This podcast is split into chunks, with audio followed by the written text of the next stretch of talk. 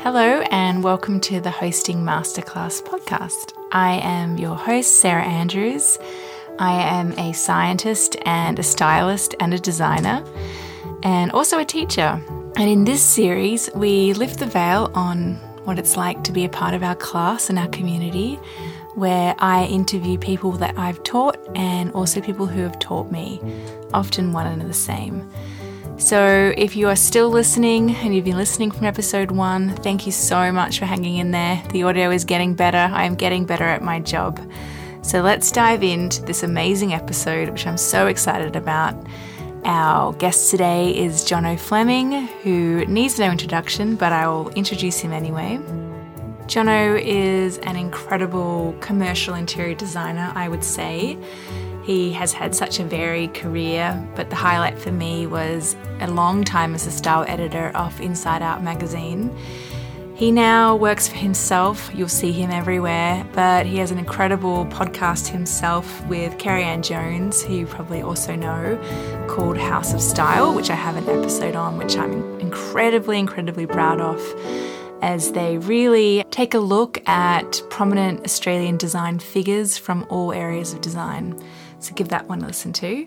This is a wonderful episode for anyone out there that is interested in having a career in interior design or maybe has a friend, a child, or a niece or nephew who has shown an interest in it.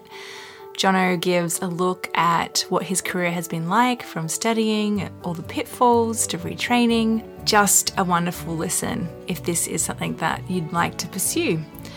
Okay, let's dive in. I hope you love this episode as much as I loved recording it.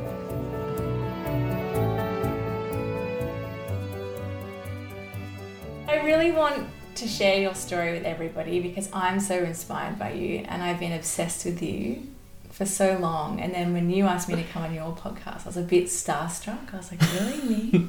that is wild for me to hear, but really, really flattering. Thank yes, you.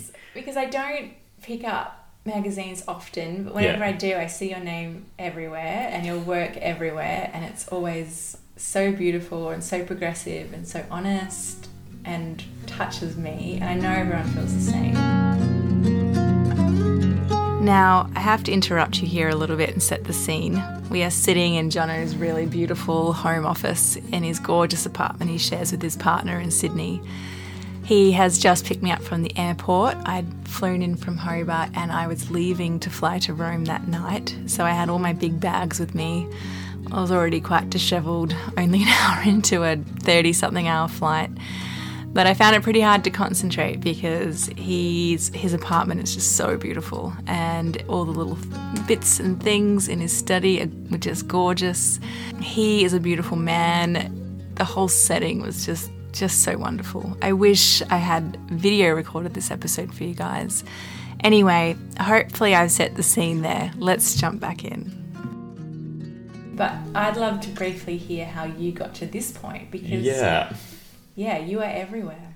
yeah, I guess I've sort of put a little place for myself in the industry as a bit of a jack of all trades. And I won't say master of none because I think I'm, without trying to sound too conceited, like I've I know where my strengths are, but it's taken a long time to get here. Like I finished school in 2005 and I went to England for a year and whatever happened in that year that I was on my gap year in England, I was like I knew it was always going to be design. I didn't know what. I applied to go into art college because I was like, I just do general art course and figure it out what type of design I want to be in. And then something clicked over in England and I was like, I'm an interior designer. And that was it. That's all I knew. And so I went, came back to Australia, studied an interior design degree, did that, did pretty well because I just knew it was my passion. So I studied hard, all of that, you know, was working in the industry, got an internship here and did work experience there and was like, this is it. I'm just going to be an interior designer for the rest of my life. I went and worked in the industry, and my boss went away for th- two months and left me in charge of the entire bi- interior design business by myself. And at that time, I'd just fallen in love with someone, and then in that same period, broken up with that person. Oh, no. It was all very dramatic, especially at 25. Yeah. And then the second week, I got fired. Oh, and. I was like, your classic overachiever. I've been offered work, I've always excelled at things, and then all of a sudden, I got fired for something that was my mistake in the end. Five minutes after I got fired, I rear ended a car, and I'm like, well, I've been dumped. I've been fired and I've just hit the back of a car. And then, of course, in my youthful naivete, I was like, well, I'm 25 and everything is over and this is this is the end of the world for me because I have nothing to do now. I've lost my job. And it was right as people were coming out of the like recession. Mm-hmm. And so my friend Jess Bella, who I'd previously taught with at uni, was like, okay, I'm working for this company. It's called Temple and Webster. Why don't you come and like come in one day a week and do an internship and do some styling? I was like, styling is not serious work. Styling is throwing cushions, and I'm very, very serious, dedicated interior designer who does CAD plans, who submits them to council, who goes on site and talks with engineers. This is not the free free stuff. Like, I am very, very serious. And then I also had nothing else to do. I watched the entire like series of Sopranos in a week, and I was like, maybe I should take Jess up on her offer and stop being such an idiot and so big headed because you have no work at the moment. So I went and did a one day a week internship with Jess at Temple and Webster and was thrown in the deep end. And I was like, oh, there's like set building. You have to try and create a fantasy in a still image and make people believe that it's a house or a kitchen, but you're also selling the product. And it was really commercial. And I'd never been in that environment. And so I had to get over my own ego really quickly. And by really quickly, I mean like maybe over a year. It took me to just pull everything in and check all the privilege and all the opportunity that I'd had and go, you're starting from scratch. I needed a big slap in the face from a career perspective to go, everything you know, you don't actually. like, you don't know everything. But at 25, of course, we think we know everything. Yes. Yeah, that's Yes.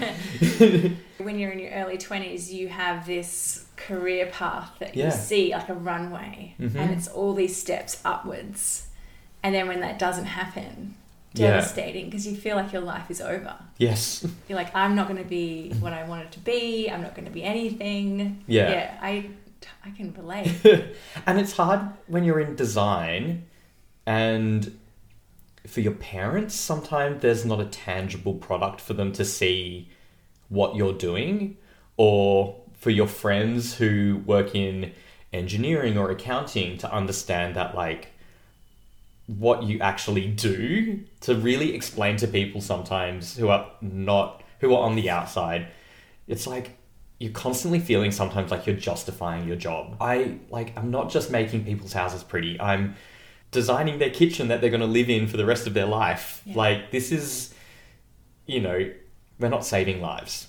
We are in a very lovely industry where we get to make things beautiful, but I'm like we're not saving lives, but we are making people live in a better way. That's our goal and our job is to make people have beautiful homes and live beautifully and all of that sort of thing. So, yeah, we're not doing surgery, but we are doing something that will impact them every single day. Yeah. So, I think it's, you know, you can dumb it down and say you're not doing life saving work, but I'm like, we're doing life changing work sometimes if you're doing it right. Yeah.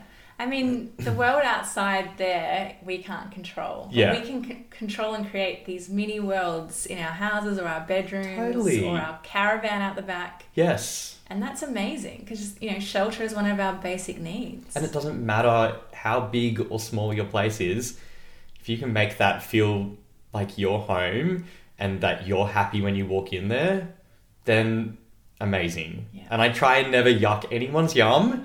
Like everyone has their own style, but I'd like to also try and like show people like this is your style, and here's how you can elevate that just a little bit, and in a way that you never even knew you like things. I just love that. Never yuck anyone's yum. Oh, just the best saying that will always stick with me. I remember when I was much younger, I was on this sort of bougie wine tasting tour in a wine region in France. And I won't do the accent, I'll spare you, but the tour guide he sat us down basically at the start of the day to explain where we were going, um, how to taste the wines, you know, the decorum in each of these places. The last thing he said, and I'll never forget, is if you don't like a wine, please don't say, I don't like this. If you must say something, you need to say, I don't think this is to my palate. I remember that as I move through the world, and I don't think you should ever yuck anyone's yum. Everything is beautiful. It just might not be to your palate. So let's jump in and see what happened next with Jono.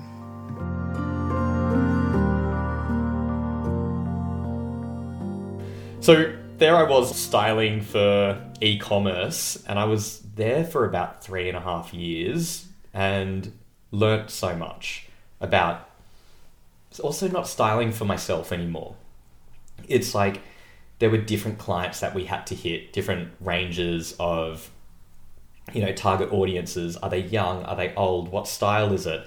So I became really versatile in developing my own styling sort of, you know, technique, but being versatile in who I'm styling for. And it was never for myself because that's not what I'm paid to do. It's always been about interiors for me.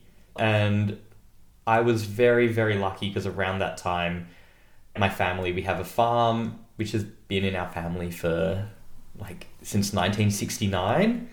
And it's this beautiful pine plantation So out past the mountains. and we've had like a series of shacks and cottages that we sort of lived in and grew up in. And then the timing was right that my dad could build his dream house.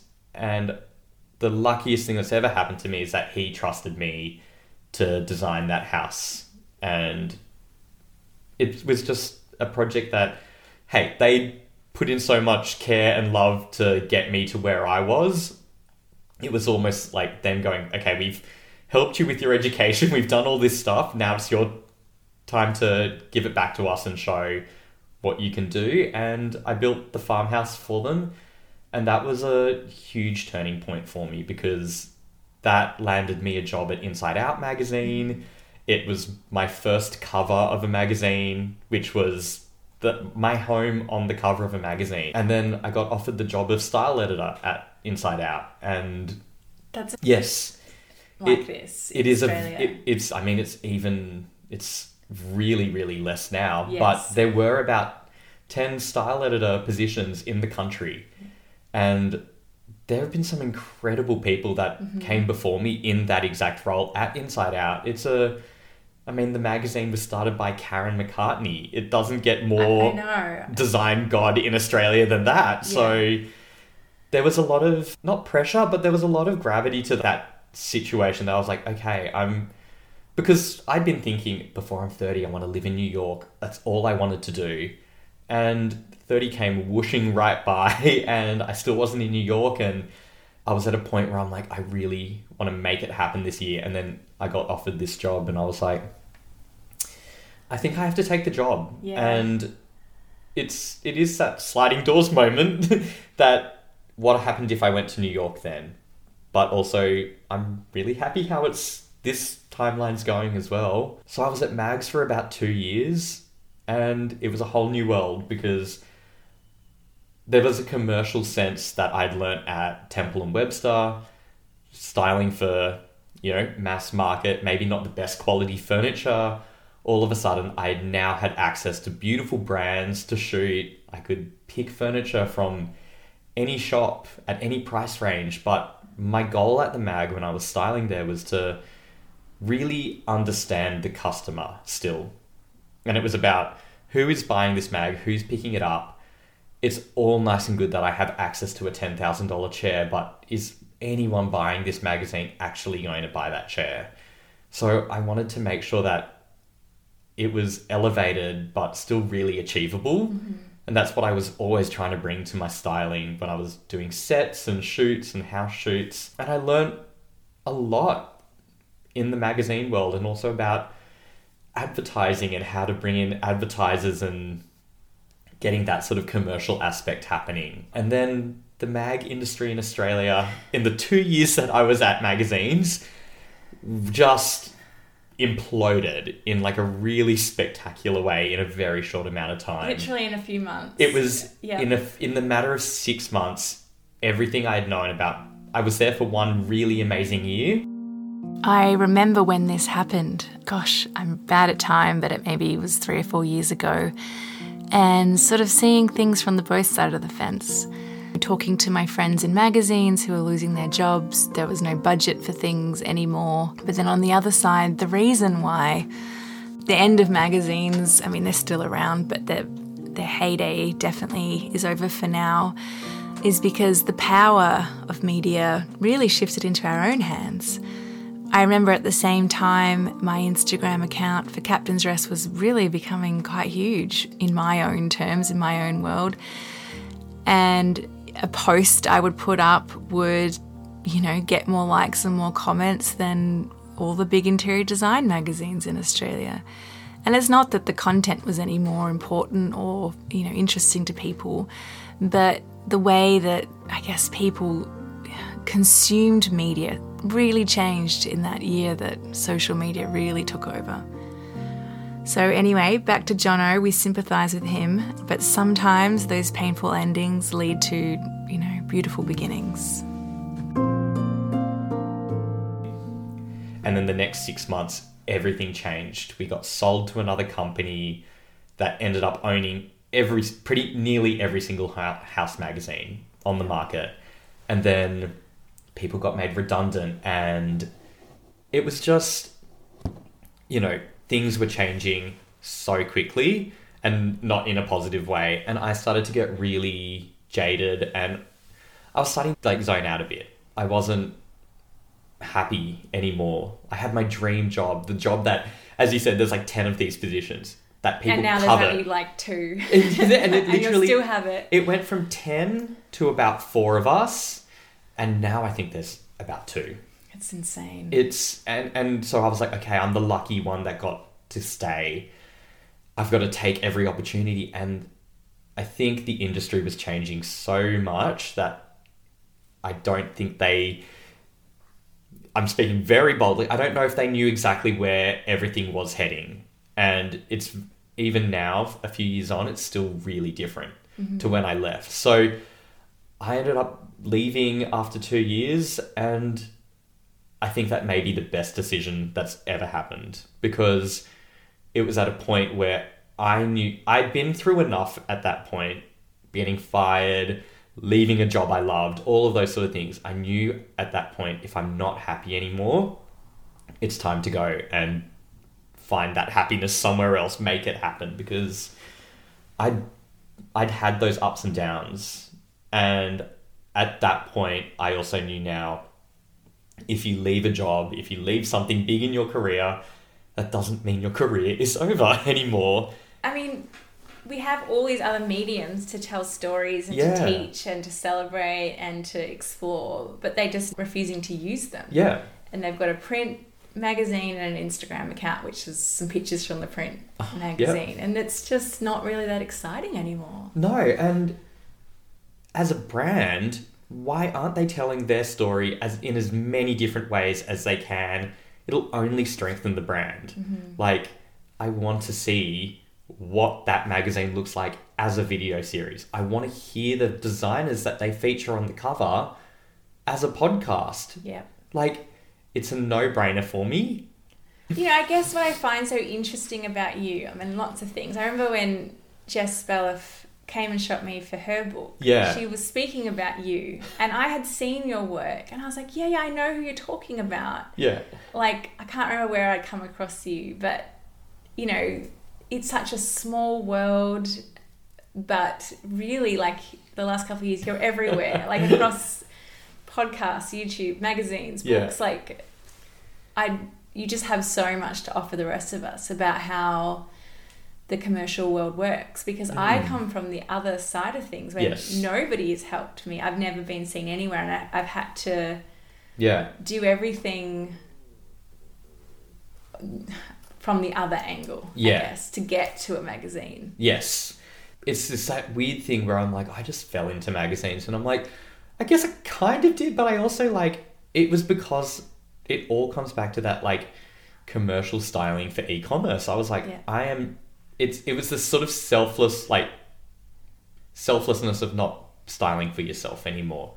It was about styling for other people. It was never about me, but it gave me the platform, like I was saying, to style for style for you at home. But this is the way I'm gonna style your home. I mean, you deserve to be there. You Mm. know, like I don't buy magazines much anymore, but more because I'm time poor Yeah, and I want to sort of desaturate rather than saturate Yes. my time off. I don't want to look at more homes. I just want to look at nothing actually Yeah. because for a job I look at houses. yes, But you know, your work has always been so memorable to me and three others. And there's many more people who work in magazines. So, you know, like you've left an impact on so many people through your journey, short journey. yeah. In that Thank world. you.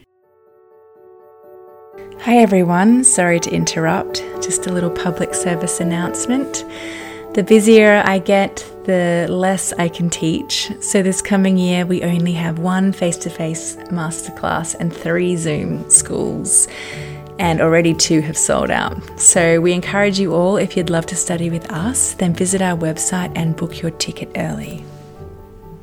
All right. So I'm a teacher, Yes. but I feel really lucky to be taught by so many other people. Yeah. and you're one of those people. I would love you to teach me and everyone else something today because, like I said before, I come from this like subgenre that became Yeah. really big and has entered the commercial world. You come from the other side, so I, Yeah. I know I have so much to learn from you. Yes. I think what I can teach and sort of in my advice sort of way is I've learned recently, mate, let's say the last few years, it's boundaries for me are such a big thing. And it's both, you know, going past your comfort zones and saying yes to things is really hard sometimes because as social media has grown and changing and it's still changing, I was like, oh, I don't want to be a sellout. I don't want to be an influencer. What a dirty word. And it, it's still a really dirty word. But I think with the privilege of working in an industry and having a profile in an industry, then it is my job to be able to share things and to be completely honest, to make a living. You can say yes to things. I say yes to a lot of things now that I wouldn't have said yes to five years ago, as far as like commercial partnerships and things like that. Part of it was me going, I don't want to dilute my brand and all of this sort of thing. But I was like, at the end of the day, I also want to make money. I also want to put out the right messaging. So it's not about saying yes to everything, but it's also about being open to working with the right people, saying yes to those people that are that you can work with and it feels right for your brand. Those boundaries of figuring out where that line is has been really tricky and you know, I think maybe I'm still learning about it, but it, it's also just as powerful to say no to things like really big. and I know the power of no is not a revolutionary idea, but it's something that I've learnt to understand my worth in the industry as well. It's really interesting because so many of our students have had no experience in the industry. Yeah. They go through the class, and a big part of what we do is is teaching. You know, we go through this process where they focus on themselves and their property first before we get into styling. Yeah. any before we go anywhere near it. And part of that process brings these really interesting, unique interiors out of Yeah. of these people and their and their work with us through the course, which of course leads on to industry attention. So what happens is very quickly these beautiful women and men go from having no experience in the industry to being contacted by everyone all over the world, as well as wanting people like Cotton On or Target Yeah. wanting to shoot with them, you know, product placement, they get completely bombarded and have no idea how to Yeah. handle that attention, what to say yes to, what to say no to, how to even behave when Yeah. contacted by these bigger, you know, companies or media outlets. Part of my saying no. Maybe I'm giving way too much away right now, but I'm okay with that. I'm pretty. I, look, what you see is what you get with me, so I'll be an open book. I've learnt also recently if you don't, maybe you're on that sort of 50 50, I don't know if I want to say yes to this or not. Charge a, like, up your price, up mm-hmm. your worth. Say, instead of saying you want $1,000, say you want $5,000 just throwing numbers out there. They mean nothing, but throw it up. Put the price up. If that brand really wants to work with you, they will say yes. And genuinely, it's like, okay, I wasn't sure about this job. Maybe it wasn't my heart fully wasn't in it. Maybe you're selling out a little bit, but like make it worth your time then. Make it worth your time and your effort. The other thing to remember is that so many images now are fleeting and temporary, unfortunately. It's just the world we live in. We don't live in a world where things are permanent and live on, they will live online forever, but there'll be another version of it and a more beautiful version the next time. I don't know, like, you can, you have to lose a little bit of attachment to things, which is really hard. I feel like this is exact opposite of maybe what you teach about creating No, these personal stories and places that people want attachment to. But for me, I guess that's one of the things I've one of the things I've learned and that I can teach is that knowing your worth. If you, you know, I, I think there's no shame in a needing to provide for yourself and your family and your life. So if that's one way you're going to do it, make sure it's worth it. Don't just say yes because a big company has reached out to you. Like, everyone's got budgets, I know, but if they really want to work with you for the place you have, for the space you've created, they're willing to pay for it. And genuinely, the work and the time and effort you have put into building it, you deserve that. So, know your worth a bit as well. And be open to say yes, sometimes even if you're not fully comfortable. So in our class, we start in a really personal place. Yeah. Then we go to a creative place, and we end in a business place. yeah. So we take people through that journey. And it is really hard marrying personal with business, but I think this is what we all do in some way Yeah. because even though you, you're brilliant at styling for an for this intended audience, Yeah. it's still your oh, ideas, Oh, totally. your creativity. So I'll throw out three scenarios. Yeah. What should someone absolutely say yes to for free? What someone should charge a reasonable amount, and what someone should charge through the nose. So, what opportunity would be amazing for people Yeah. listening, and they should absolutely say yes. a big thing is to be featured in like despite how much we're on our phones there's still some prestige and there's something beautiful about being in a magazine and i've had cover homes on magazines that i've taken the photos with the photographer and we have given that story away for free but i was like i know that we have shot this in a way that it will be a cover and you can't buy a cover of a magazine. That's a big one. And also, if someone's on the sort of like producty side of that as well, for something to do for free, if you love some genuinely use a product, love a product, and they're a small business, maybe they don't have a huge following, maybe you don't either. It doesn't matter. I say go for it and share with each other. There's, you know, I will constantly put things up on social media because I just love this candle. You know, candle companies like that have never approached me to spruik their product for them. I'm like, I just love it. It's my favorite. So I'm gonna say this is the one. There's a level of support, and I don't think you need to do everything for a reward, you know? And you might go, I only have 400 followers. Okay, well, that's 400 people that may not have ever heard about this product. before. Okay, what should people charge for? If someone approaches them, what should they charge for? Types of companies, size of companies, what Yeah. should they be like, no, this is going to cost you a thousand, two thousand dollars? This is where the numbers game does start to play into it, as in like how many followers you have or how big is your audience. That's a tricky one because everyone has different numbers. There's no industry standard on like as an Instagram account you need X amount of followers and that will be put you in this bracket. Some people charge crazy amounts. Some people have a blue tick and they have 10,000 followers. But you know, it, it you can have a decent following and not have authentication from the officials, but that doesn't mean you don't have influence. Mm. Look, I think it's a sliding scale and I think if you've got a company that has multiple stores, they are a big commercial company that you'd see, let's say you'd see them in a Westfield. Mm-hmm. They have money then. They have enough money to pay you for sharing product from their bed range or something. So if you like a product, if you like the company and what it stands for, then definitely look into working with them. You can create really good, long lasting relationships with companies. And I think that's kind of also a goal. If you are saying yes to commercial deals and you're charging anywhere between $1,000 or $10,000, you want to create lasting relationships. Yeah. You want it to be a company that they'll come back to you and go, We loved what you did for us and the way you showcased our product. So we want to come back to you and it's not going to be a weekly job. It might be every six months, but that's really good to have that relationship.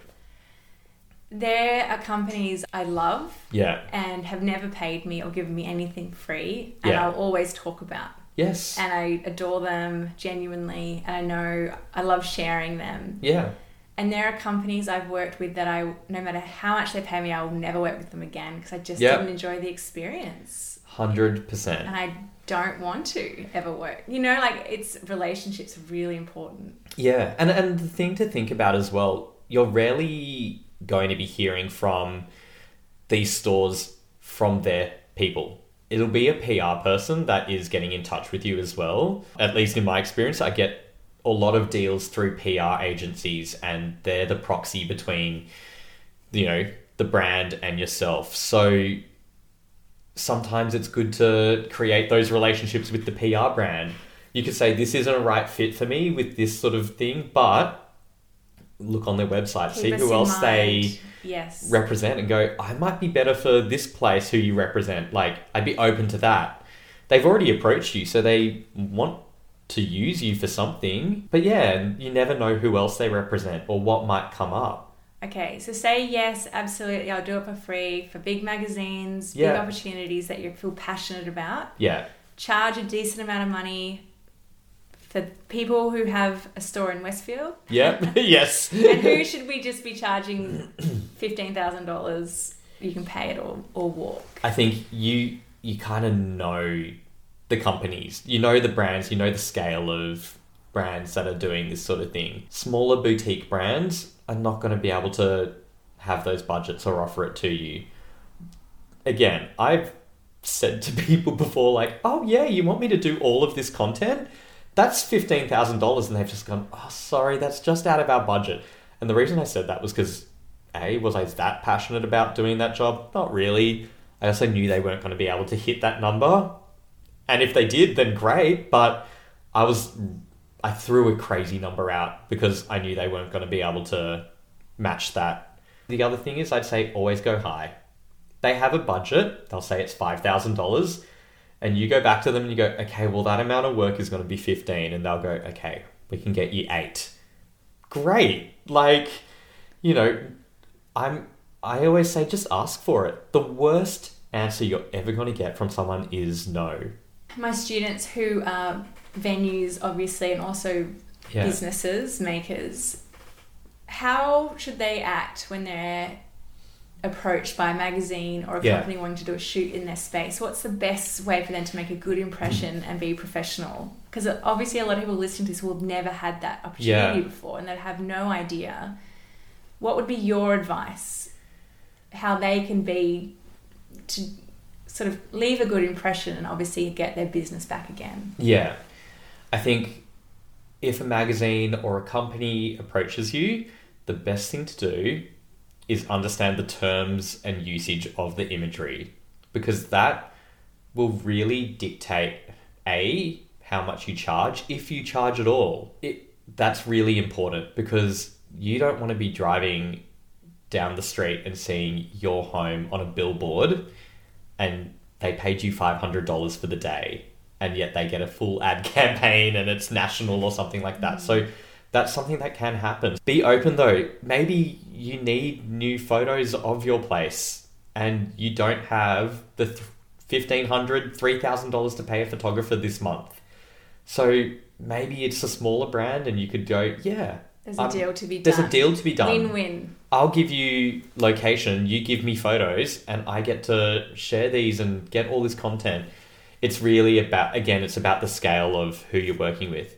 If a magazine wants to do a shoot at your place, definitely understand that you will charge a location fee and you should. This is if they're wanting to go in and use it to style their other pieces and things like that Like an editorial. like an editorial shoot in your space. Charge a location fee, but also understand maybe it won't be as much as you can charge a commercial job. Mm-hmm. Editorial is, as I've said before, it's tight budget. So, you know, be. I think the key is a lot of it's go with your gut. Yeah. You'll know if people can share, you know, but like you know if people have the money or not it's it's kind of an instinctual thing and don't get me wrong you might get burnt one once or twice but once you do you'll learn that lesson and you won't do it again Last question. You've worked for magazines on location, you've worked for brands and gone. So you Yeah. have so mm. much experience doing this. Tell us the best experience you've ever had with a location owner or a business Yeah. owner and the worst. You don't have to name any names. no okay But I'd love your perspective on the best experience you've had Yeah. and the absolute worst where you have PTSD about. I don't know if it's the best, but it's a really positive one. I just shot last week for a really great candle company. I really love them. They've always been really generous with me and they've always sent me, they get a new product in, they'll send me and be like, what do you think? There's never any obligation. They don't go, hey, we're going to send you this candle. Can you post it for us? I love- They're just like, we want to, we know who you are in the industry and we want to just see, do you like this? And I recently styled a ca- full campaign for them. I charged them, you know, a rate. I gave them a little bit of a deal because I'm, you know, they've been really good to me, so I'm going to give them a mates rates deal. But we also shot a lot of work for them. It was a really easy shoot. As a client, they were just a dream to work with. So Black Blaze was just an incredible one.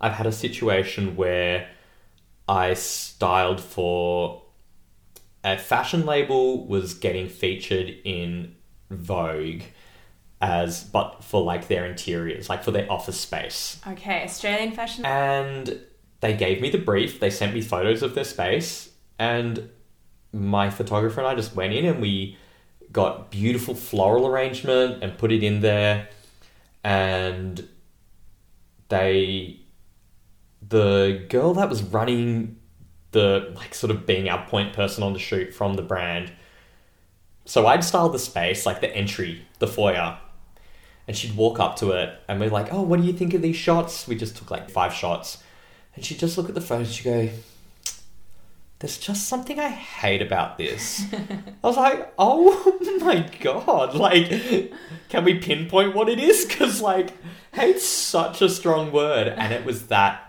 for an entire day. Oh and they had sent me the brief. They'd sent me the inspo images and they were like, you've made it look very boho. And I just feel like as a brand, we're not boho. We're far more elevated and like European.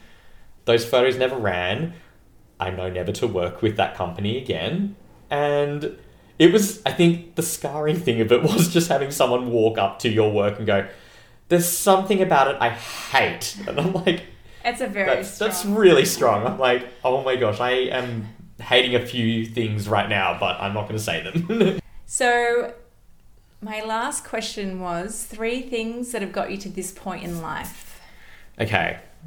I think one is what I have previously talked about. So I'm doubling up a bit, but it is knowing when to say yes and when to say no and being open to opportunity. The other one that I really love is like having a bit of a thirst for knowledge and being inspired from whatever it is, whether it is magazines, whether it's books.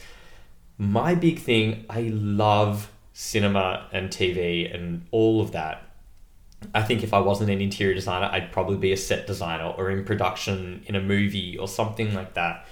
I love finding my inspo from all different types of cinema. There's so much range and depth in set design and following auteurs and seeing the way they interpret the world. You know, like watching a movie like and it's from everything. So inspired. one one last thing that got you here to this point? Learning to take critique. Yes. really, really hard. Our spaces are our homes, our personal identities. We're putting so much of ourselves into a physical object that's tangible and people can see it, and everyone has an opinion. But I, you have to understand that A, your style is not everyone's style, and people just won't like it. And that's okay. And also, on a professional sense, you you're not the person that has the final say all the time. There will be an art director, a creative director, an editor, the photographer. Everyone has an opinion, and every single project you work on, even if you do it alone, you will always be collaborating with someone else. So, really be open to critique and opinions and learn not to take them personally, which is so tricky when we're in such a personal space. But I think I've learned to really early on from styling commercially at an e-commerce brand and art you get everything in the right spot you finally get the photo and then the art director comes over and goes you need to move the light because that's where i'm putting text and i don't think that plant looks good in that corner and you have to just go okay great i'm moving the light and taking the plant out and you know they're not always right but they are looking at it a different way that you are and that's what taught me to i think that's building that thick skin is just it's one of the hardest things to do as a creative but you just have to if you want to work successfully and be you have to be open to that Yeah. That's really good advice. yeah Okay, so two things that inspire you okay or oh. resources. things that inspire me i think i've talked a lot about my film love and all the different films but another thing that really inspires me and you can see it from my shelves is like the handmade quality of things. And i love how lucky we are in australia to have such incredible artists that make handmade pieces. You can buy your stock standard vases and decor from big stores, and that's great, but nothing will make your home feel more personal in buying a piece of art, whether it be a vase, a little bud vase, a you know, you know, just a sculpture, a jug, a mug that's made by an incredible artisan, and we have endless amounts of mm. them in Australia. Like, I'm like, people I love, like Clay Canoe, they do incredible, like, they do monthly drops of their work. Oh, Hey Grace, she does these beautiful sort of architectural with little stairs and things like that. Rubble is Rubble Workshop. They've just, they're pretty new brand. They do incredible, like, candelabras in these great sort of Flintstone prehistoric shapes. Neighbourhood Studios is another one I love. Lucas is an artist in Melbourne and he does a lot of hand carved stone pieces and incredible lamps that are like get in now before he gets too big so you can own one of his pieces. Lamps and vases and sculptures like they're just some brands, but I just I love that I've been able to have the knowledge and meet these people and then also be able to share and own these pieces. You know, save up and buy yourself a beautiful vase that's handmade. That's there's nothing more special. Mm-hmm. One beautiful vase instead of 20 vases from Kmart. Exactly. Like actually that. Yeah. And one routine that helps you.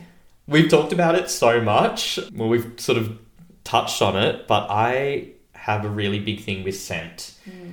And I have different candles in different rooms of my home or different ways to scent a room that help me focus. So if I light my candle that's in my study, I know that scent is going to be my scent for work. And then when I open the doors to my living room, I have another candle burning that's a separate thing that's going to change my mood. You know, maybe I need to light incense to in you know it's a cliche but lighting the incense will get me in that calmer more meditative space i think maybe it's just the nature of what we associate incense with but for me changing the scents in your home or just having a scent in your home is so important to just yeah it can really take you to a certain place that you need to get to. You know, I've talked about Black Blaze, Maison Balzac, I love. Love. My neighbors from down the road from my farm, and by neighbors, I mean they're like a 35 minute drive, so that's country neighbors. Yeah. Southern Wild Co, they Love are, they have some of the most incredible candles, and they're all poured by them in their shed in the country. Like, They're such an example of people who have always been so kind to me Yeah. and so lovely, and I'll always recommend them. They don't Yeah. need to pay me or send Yeah. me things. They're just so lovely. I was doing a shoot for Country Style and I asked to borrow one candle from them to feature in the shoot to return, you know, and I was like, look, I'm actually at the farm, so instead of sending it to Sydney, can you just set, drop it off at the farm and we're doing the shoot there anyway? And she was just so generous and they came and dropped off one of every candle for me and said, you can keep these. And there was no deal signed saying, oh, and can you post about it? Can you give us two feed posts and three stories and a reel? It was nothing. It was just like, enjoy these candles. And I love them. Like, they're good candles. If they weren't nice, I would have said thank you and you would never have heard about it again. Yeah. And there's that there's nothing there's nothing wrong with that either, but great candles, lovely humans. Thank you. I think you're amazing. Wow, what a rare, beautiful, and interesting look behind the scenes at the life and work of one of Australia's most talented and most prominent, you know, commercial stylists. And, you know, just a big thank you to Jono for sharing so much that can help us all and anyone listening to this podcast today. We definitely will link Jono's and Kerry Ann Jones' podcast, House of Style. It is, if you like this podcast in any way, or even if you don't like it, but some of the information is interesting, theirs is the podcast you need to go to next. It is amazing. I never miss an episode. It is the only interior design podcast I'm actually subscribed to. Cannot recommend it enough. So, thank you so much for listening all the way to the end. I am super grateful. See you next episode.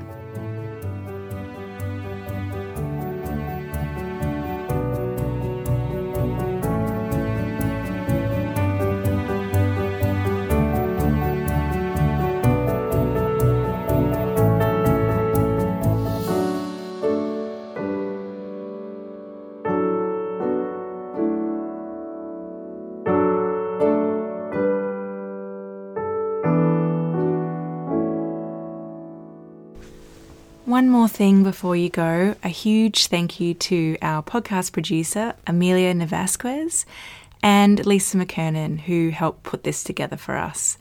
And of course, to you for listening. Thank you so much.